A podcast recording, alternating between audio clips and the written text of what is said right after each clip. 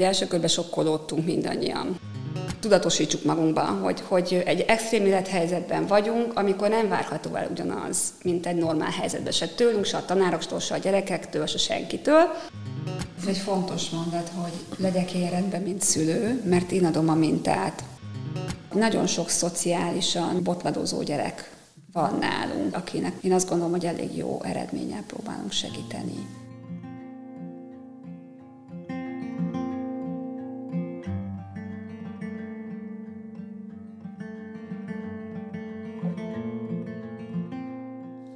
Volt, aki örült, volt, aki bánkódott, volt, aki kivirult, és nagyon sokan bezárkóztak. A koronavírus nagy küzdelemre hívta a testet, és annak ellenére, hogy a szerencsére sokan nem fertőzöttek meg, a járványal járó lezárások, korlátozások, a közösségi lét hiánya bizony a lelket is próbára tette. Az óvodások, iskolások, középiskolások az elmúlt két tanévben hosszú ideig nem találkoztak kortársaikkal.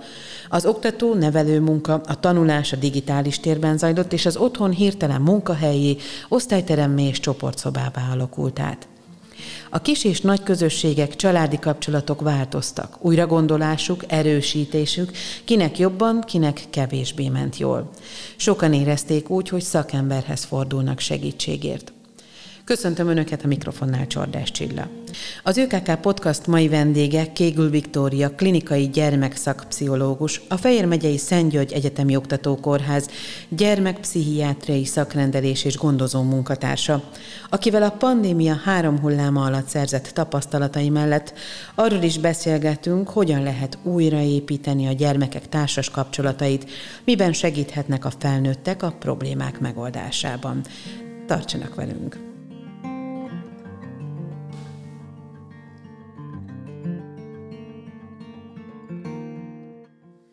Hogyan értékelték kollégáival az elmúlt időszakot? Ha egészen a múlt év elején nyúlunk vissza, amikor az első pandémiás időszak jött, akkor azt mondhatnám, hogy első körben sokkolódtunk mindannyian. Tehát akár diákok, akár tanárok, akár a szülők, akár mi szakemberek. Eleinte mi is tanástalanok voltunk, hogy hogy oldjuk meg ezt a, az időszakot, meg nem tudtuk meddig tart, úgyhogy mi igazából telefonon, meg később, mikor engedélyt kaptunk, akkor online segítettünk, amiben tudtunk. Tapasztalataim pedig elég sokszínűek, mert gyerek típustól, meg gyerek korosztálytól függően is egészen másképp reagálták le. Eleinte minden körült, hogy fú, nincs suli, jaj, de jó, aztán rájöttek, hogy hát van suli, csak más keretek között, és az új kereteket kereteket létrehozni, meg aztán fenntartani, az meg egy külön kihívás volt. Tehát a pedagógusoknak felnőni a feladathoz, hogy online oktatunk, akkor a szülőknek ahhoz, hogy valahogy felügyeljék a gyereknek a tanulását, hát a gyereknek meg ahhoz, hogy hiába vagyok én otthon, attól még most iskola van, tanulni kell, most egy alsó tagozatossal ezt megcsinálni, főleg egy első-másodikassal nagyon nehéz.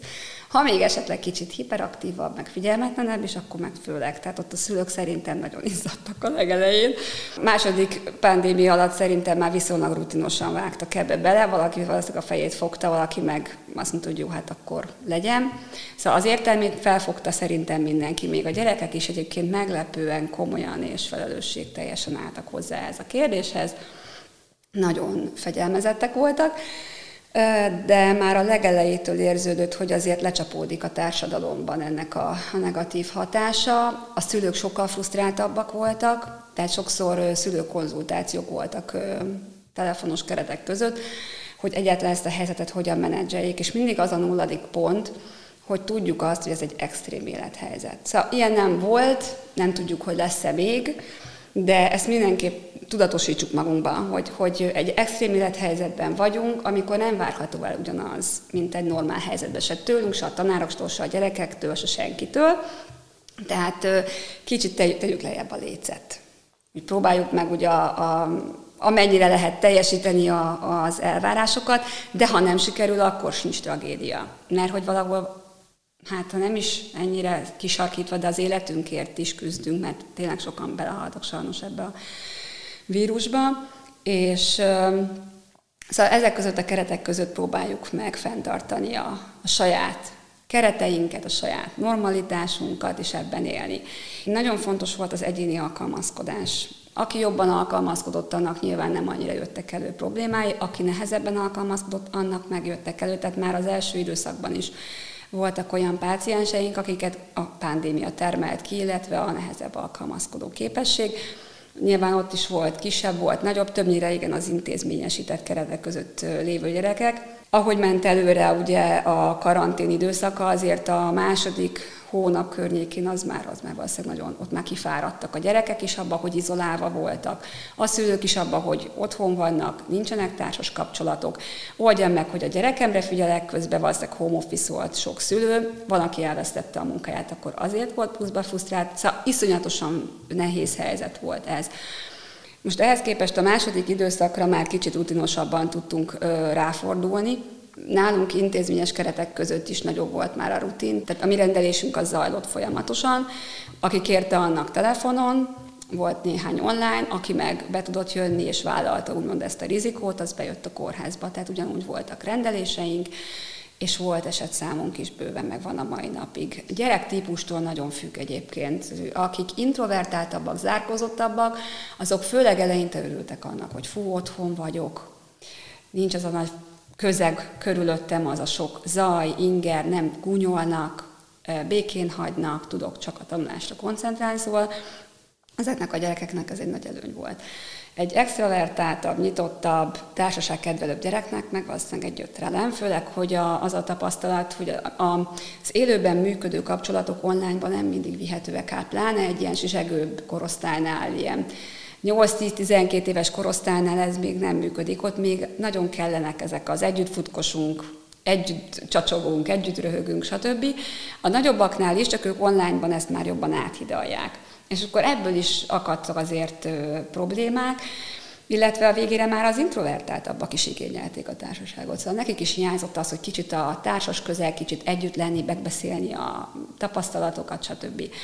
Most inkább ki kell őket nyitogatni, bármilyen személyiségtípusú is legyen? Hát vissza kell őket integrálni a közösségbe, főleg a nagyok, akik november óta voltak otthon. Tehát azért az egy Hát ez egy fél év volt. Ez nagyon sok.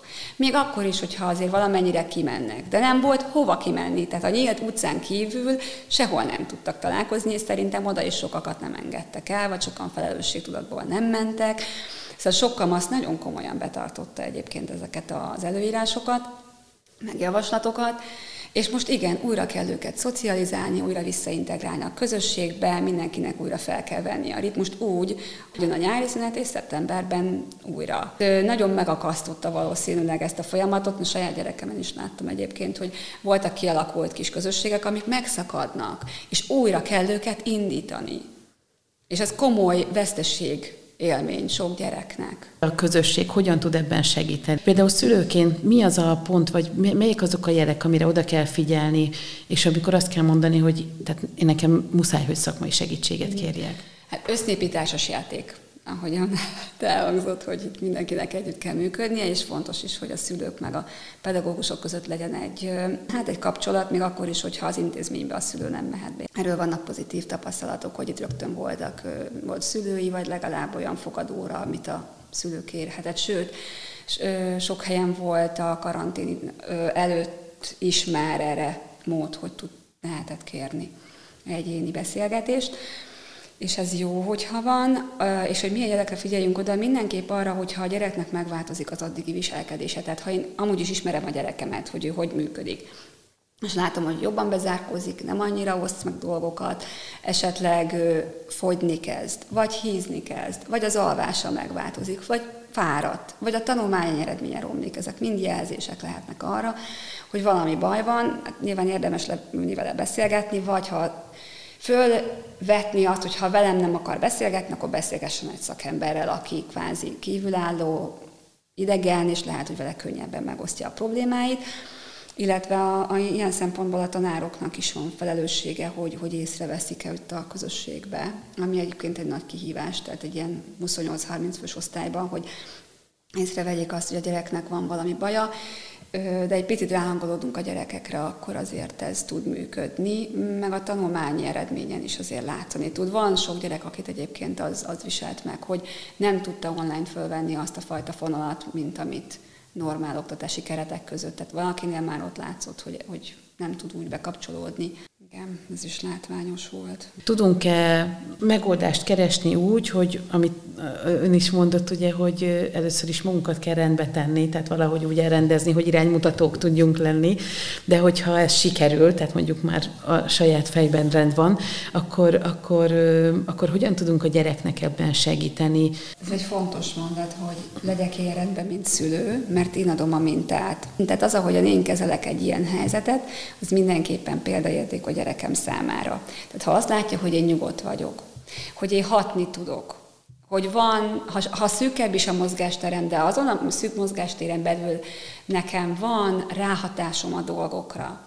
Tehát nem a tanult tehetetlenség állapotában vagyok, azzal már egy nagyon fontos mintát adtam a gyerekemnek, és a konkrét helyzetek átbeszélése nagyon fontos. Tehát ha van egy konkrét helyzet, ami a gyereket foglalkoztatja, mert általában a gyerekeket inkább a konkrét helyzetek foglalkoztatják, nem az ilyen nagy általánosságok, azokról a helyzetekről lehet beszélgetni, hogy hogy csinálta, hogy oldotta meg, mi történt. Ha nem jól, akkor szerintem itt lehetne másképp. És a tanult tehetetlenségnek a, ami ellenébe megy. Tehát minden, ami, ami a gyereknek a kompetenciája, amiből azt érzi ő is, hogy igen, ezt most megcsináltam, ez most jó lett. Lehet, hogy nem lett jó, de majd legközelebb jobb lesz.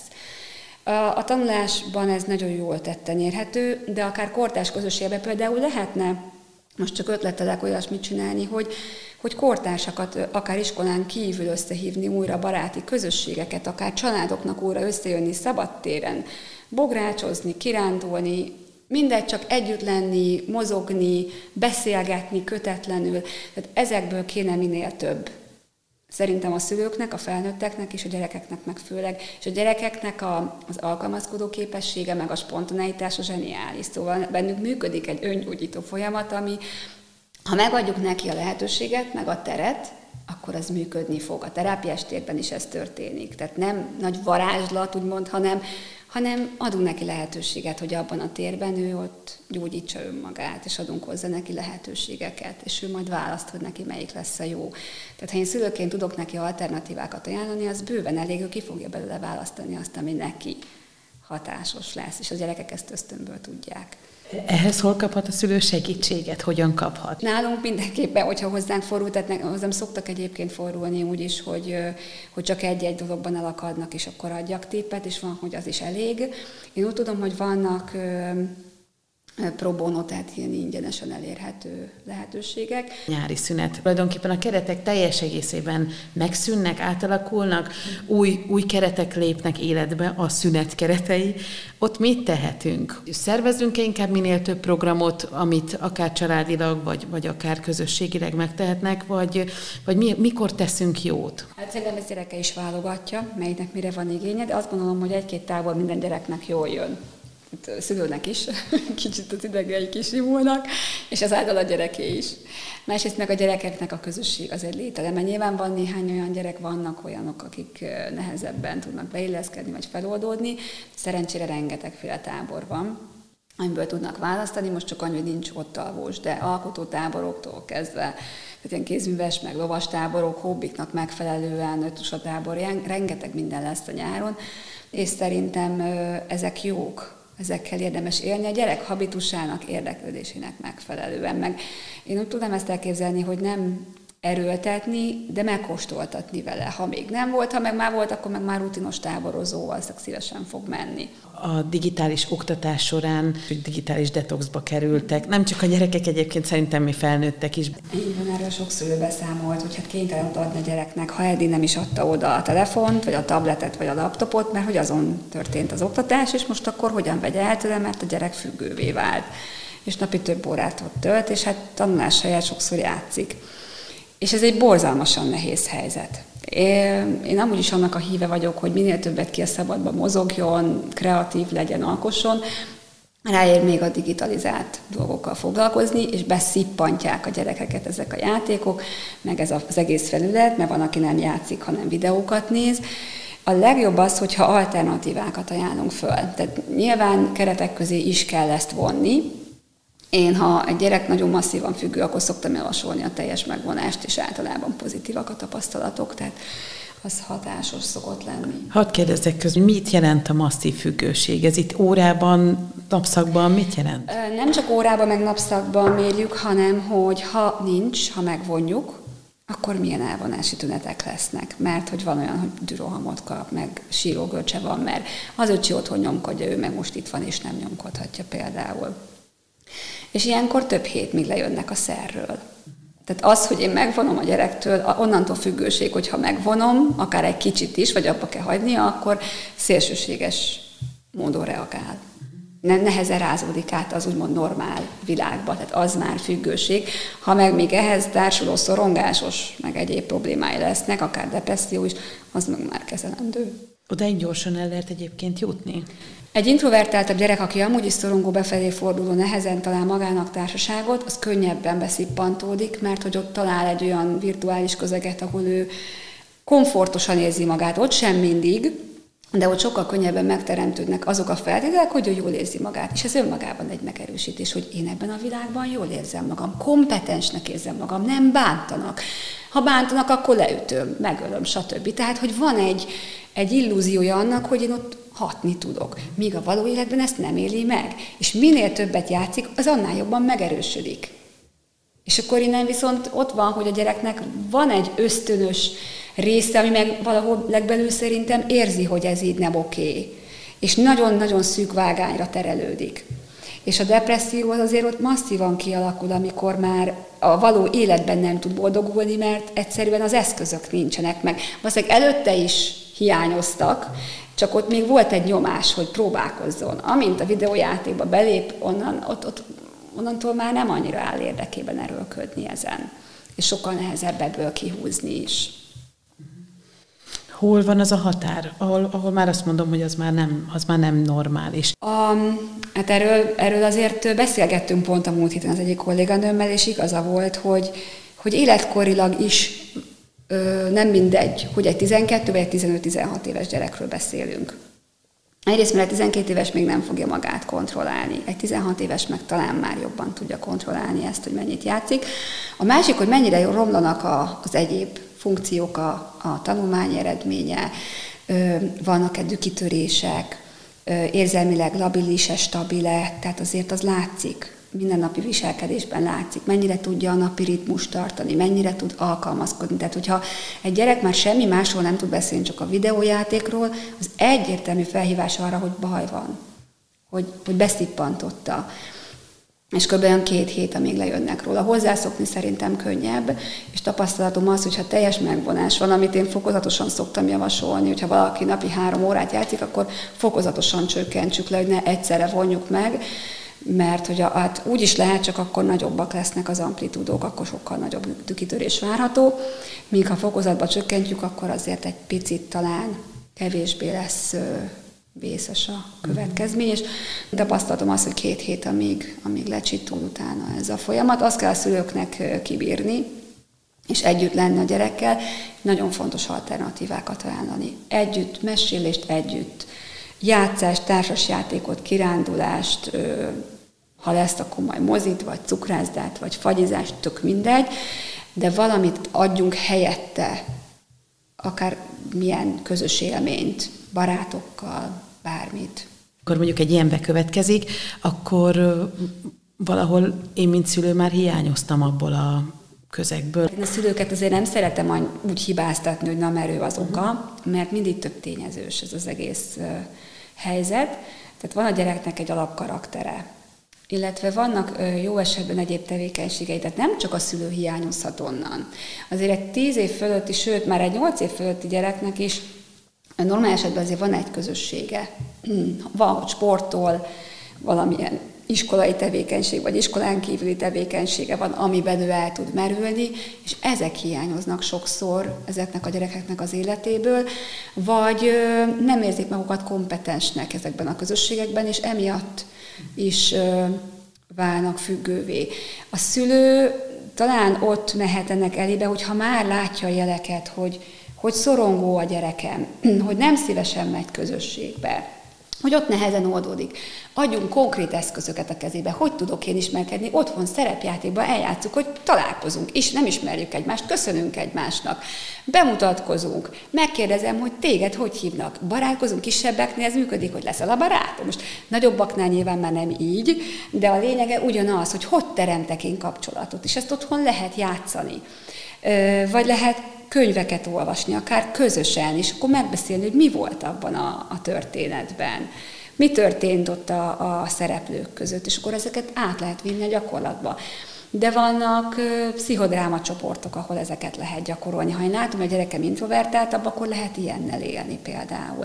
Nálunk is vannak csoportok, meg lesznek. Tehát, hogy ha valakinek ilyen irányú segítségre van szüksége, akkor hozzánk is fordulhat. Nagyon sok szociálisan ö, botladozó gyerek van nálunk, aki, akinek próbálunk, és én azt gondolom, hogy elég jó eredménnyel próbálunk segíteni. Dramatikus elemeket használunk minden csoportban, korosztálytól függően egyébként, de, de használjuk őket. Van egy kutyás csoportunk, ahol a kutyával együtt dolgozunk, és ez nagyon hatékony. De most nyáron lesznek csoportjaink, lesz kifejezetten szociális készségfejlesztő csoport több is. Meg lesznek önismereti csoportjaink, tábor jellegűek, szóval, hogy mi készülünk nagyon lelkesen, hogy, hogy ezeknek a gyerekeknek is tudjunk segíteni. Ez a mi pácienseinknek van, vannak ezek a csoportok, igen. És egy-egy ilyen táborról mi a tapasztalat? Az a tapasztalatom most, hogy visszagondolok, és tényleg ezen gondolkodom, hogy több olyan nagykamaszom is volt, aki ezután a tábor után köszönte szépen, és ő már nem akar többet járni, mert jól volt, megkapta, amire szüksége volt, megkapta azokat a pozitív visszajelzéseket, megélhette azt, hogy egy biztonságos közegben ő tudott jól funkcionálni, hogy neki voltak pozitív megerősítései, hogy ő elfogadható és szerethető. Mindezt a saját korosztályától, a kortársaitól kapta meg. Ennél nagyobb megerősítést nem kaphat fiatal, én azt gondolom, és nem egy gyerek volt, akivel így köszöntünk el egymástól, hogy akkor ő jól van. Nagyon hatékonyak kap egy olyan megerősítést, ami neki lendületet ad, illetve kap olyan eszközöket, amiket a jövőben tud alkalmazni sikerrel, amik to- tovább lendítik őt. Tehát nekünk az a célunk, hogy facilitáljuk, hogy, hogy generalizáljuk ezt a tapasztalatot az élet többi területére is, hogy ki tudja vinni, ott alkalmazni, ezáltal megerősödni, megerősítődik azt, hogy jó az, amit csinálok, jó az, aki vagyok, mert sok gyereknek csak ennyi hiányzik. És tényleg ezek nagyon-nagyon pozitívan hatnak, és az a visszajelzés többnyire, hogy nekünk sokszor az a visszajelzés, hogy nem jön többet, és ha utána telefonálok, kiderül, hogy azért, mert ő köszön, de jól van. Most egy éve, hogy orvosolni kell az ismeretlent, és közben a tapasztalatokat is gyűjteni, az, az egy évből mi az, amit már le lehetett szűrni? Ami szerintem általános tapasztalat, hogy ahogy az elején mondtam, ez egy szélsőséges helyzet, és hogy, hogy megküzdöttünk vele ki, hogyan, de mindenki megküzdött vele, és megveregetheti a vállát. Én azt gondolom, hogy túlélni 6-8-10 hetet egy-két több gyerekkel otthon, bezárva, úgy, hogy mind a hárommal vagy kettővel legalább tanulni kell, közben van saját munkám, vagy épp elvesztettem, és ezzel a helyzettel meg kell küzdenem, és valahogy kijövök belőle, tehát ez már önmagában erőt kell, hogy adjon. Csak sokszor kell ez a visszajelzés, hogy figyelj, túlélted, megcsináltad, túl vagy rajta, ügyes voltál, de hogy ez sokszor hiányzik, mert az ember magát marcangolja, hogy de hogy ez nincs meg, meg az nincs meg, meg az. Nem, megvan az, hogy itt vagyunk, együtt vagyunk és hogy túl vagyunk rajta. És igen, lehet, hogy lesz még ilyen, de ahogy a második pandémiás időszaknak már nagyobb rutinnal mentünk neki, ha lesz még esetleg, annak még nagyobb rutinnal fogunk neki menni, amellett, hogy az embernek tényleg tele van a bakancsa vele egy idő után, meg a maszk, meg egyebek, de közben meg látjuk, hogy alkalmazkodunk hozzá. Csak mivel nem veszük észre, hogy alkalmazkodunk, természetesnek veszük, pedig nem az. Nagyon nem az. Tehát gondoljuk bele, hogy már, tavaly március 16-án hogy mentünk ebbe bele, és hogy egy évvel később, kicsit több, mint egy évvel később, mennyi tapasztalattal vagyunk gazdagabbak, és hogy ezt, ezt be kell építeni. Mert ez sokszor elmarad, hogy nem építem be magamba azt a sok mindent, ami jött, amit én megcsináltam, megküzdöttem, túléltem, és hogy ez nagy dolog. Hát máskor egy 6-8 hetes nyári szünet, vagy csak 4 heteset alig él túl a szülő a gyerekekkel, és boldog, mikor a gyerek megy újra az intézménybe. Mostanában sokkal többet kellett tanulással eltölteni, táborok nélkül eltölteni, és sikerült. Jó, feszültségek nyilván mindenhol voltak, de én azt gondolom, hogy ha az ember 24 órában össze van zárva heteken át több emberrel, akkor ebből szociológiai tanulmányt lehetne írni, meg szociálpszichológiait, hogy ennek milyen vetületei, meg következményei vannak, ami az emberi működés természetes velejárója, és akkor ezt itt megint tegyük a magunkével, hogy emberek vagyunk. Ösztöneink vannak, érzelmeink vannak, reagálunk a helyzetekre, és az, ami, ahogy reagálunk, meg az az érzés, ami jön, az, az belőlünk fakad, az nem elvitatható. És akkor itt megint jöhet az, hogy de mit kezdek vele. És ez már a tanulási folyamatnak a része, hogy mit kezdek az érzelmeimmel, hogy kezelem le ezeket a konfliktusos helyzeteket. Mély víz úszni kell, sajnos. A gyermekpszichiátriai szakrendelés és gondozóban folyó munkáról is beszéltünk, illetve hát a körülményekről. És azt gondolom, hogy Említettünk negatív dolgokat is, amiből aztán építkezhetünk, de történtek pozitív dolgok is. Ezekről is, hogyha beszélhetnénk így a mikrofonban. Így van, ami, ami érdekes, hogy tényleg amikor átköltöztünk átmenetileg egy másik helyre, mert a miénket átépítették, akkor jött a pandémia, és pont most februárban költöztünk vissza, és kaptunk egy nagyobb, tágasabb, szebb, felújított helyet, aminek mindannyian nagyon örültünk, nagyon vártuk már. Kapunk még bútorokat, kaptunk tesztbattériákat, szóval föl vagyunk szerelve, és nagyon nagy lendülettel vágtunk most bele ebbe a hát nehezebb időszakba, ami most itt volt a lezárásokkal, szóval mi teljes gőzerővel dolgoztunk, és a nyára is úgy készülünk, hogy csoportok lesznek, szervezzük őket, és nagyon lelkesek vagyunk. Az állatasszisztelt terápiás csoportunk az három éve fut évközben, azt egy kolléganőmmel, illetve a Pata és Mancs terápiás egyesülettel együtt karöltve csináljuk, egy MOL pályázatnak köszönhetően. Szóval ez is egy team munka, és elég komoly előmunkálatok voltak, hogy ez létrejöhessen, nagyon-nagyon hatékony. Most már három éve csináljuk, és nekem a szívem csücske. nagyon szeretem. A gyerekek is nagyon szeretik. Állat az mindig egy nagyon-nagyon nagy segítő de nem kell kutyának lenni, elég egy hörcsög vagy egy tengeri malac is. Az is szint visz egy család életébe, egy gyerek életébe, és nem csak azért, mert rengeteg szeretetet ad, meg lehet gyömöszölni, meg lehet simogatni, hanem a napi heti gondozása ott van. Tehát, hogy ott, ott felelősséget kell vállalni, és be kell vonni a gyereket, és úgy kell ezt állni, hogy ez mostantól a te feladatod, és érez magad megtisztelve. A kicsi fiam oda sem enged a nyúlketrechez, mióta mondtam neki, hogy akkor ez a te feladatod. Anya, mindent én csinálok egyedül. Tehát maximum söprögethetek utána, a többit ő csinálja. Úgyhogy nagyon-nagyon sokat számít és lendít a gyerekekkel. Meg hát az egész családnak a lelki világán az, hogy van ott egy, egy, egy kis lény, egy ártatlan lény, a kutyák azok meg az főleg, tehát iszonyatos szeretetet tudnak adni, meg ragaszkodóak, a macska az önzőbb lény de azt gondolom, hogy bármilyen házi állat, ami elfér, amit be tudnak fogadni, az, az hatékony lehet ilyen helyzetekben. Csoportoknál alkalmazva ott mi a tapasztalat? Tehát azért nálunk a kórházban már az onkológiai osztályra, meg a neurológiára is engedtek be kutyákat. Kell egy befogadó nyilatkozat a kórház részéről, tehát mindenképp kell ott egy hozzájárulás, de miután itt már volt két másik osztályon kutya, így volt némi segítségünk, és nagyon biztattak bennünket. Egyébként az egyik kolléganom, dr. Bálint Zsófia volt ennek a, az egésznek a mozgatórugója, ő rendítette be. Aztán én lelkesen csatlakoztam hozzá, és végül, hát most én és az egyik kolléganőm, a pszichológus kolléganőm csináljuk. A tapasztalataink azok elég sokrétűek, mert különböző korosztálya, meg különböző gyerektípusokkal csináljuk, de ha össze kéne foglalnom, akkor hát voltak nagyon kellemes meglepetések, mert még nagyon agresszív gyerekeket is leszelidít a kutya. Tehát annyira gyengéden, odafigyelve bánt az adott gyerek a kutyával, hogy még én is meglepődtem. És az a kisfiú sem jár most hozzánk, mert köszöni szépen jól van.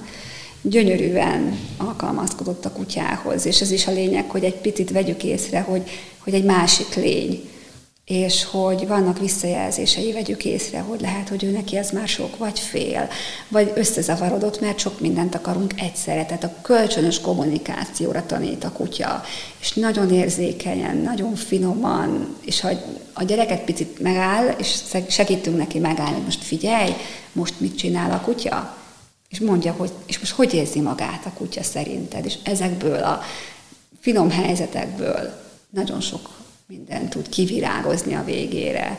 relaxálunk, vannak mozgásos feladatok, alkotunk, festünk, vannak érzelmi ö, jellegű dolgok, ami kifejezetten az érzelmeknek a, a megélésére, meg a tudatosítására szolgál, és megint korosztálytól függ, mert egy 7-8 évesre lesz még nem biztos, hogy annyira pláne ilyen zsizsegőbb csoportban meg lehet csinálni, de ilyen 11-2 évesekkel már igen. A mi kreativitásunk is benne van, hogy mit dobunk be éppen a, a tötletként, mert alkalmazkodunk a gyerekeknek az a napi hangulatához meg a csoport összetételéhez is, és többnyire nagyon szép eredménnyel működik. A csoportok, azok... a csoportok mekkora létszámmal működnek, azt hogyan kell elképzelni?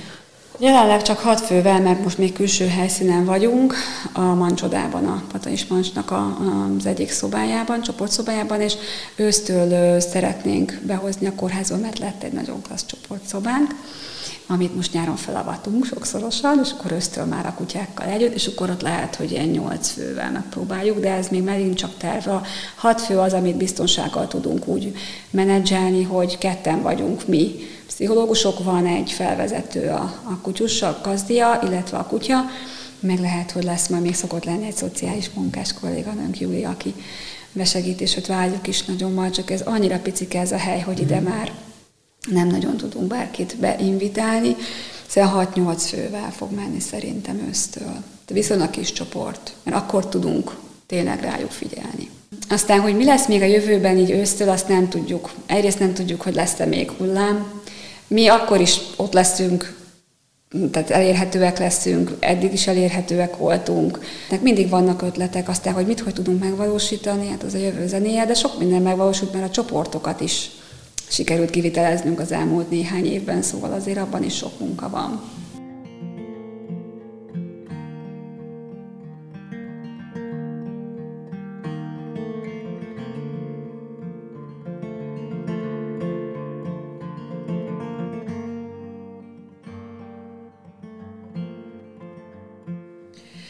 Az ÖKK Podcast mai vendégének, Kégül Viktória klinikai gyermekszakpszichológusnak köszönöm, hogy eljött hozzánk és beszélgethettünk, önöknek pedig köszönöm a figyelmet, viszont hallásra!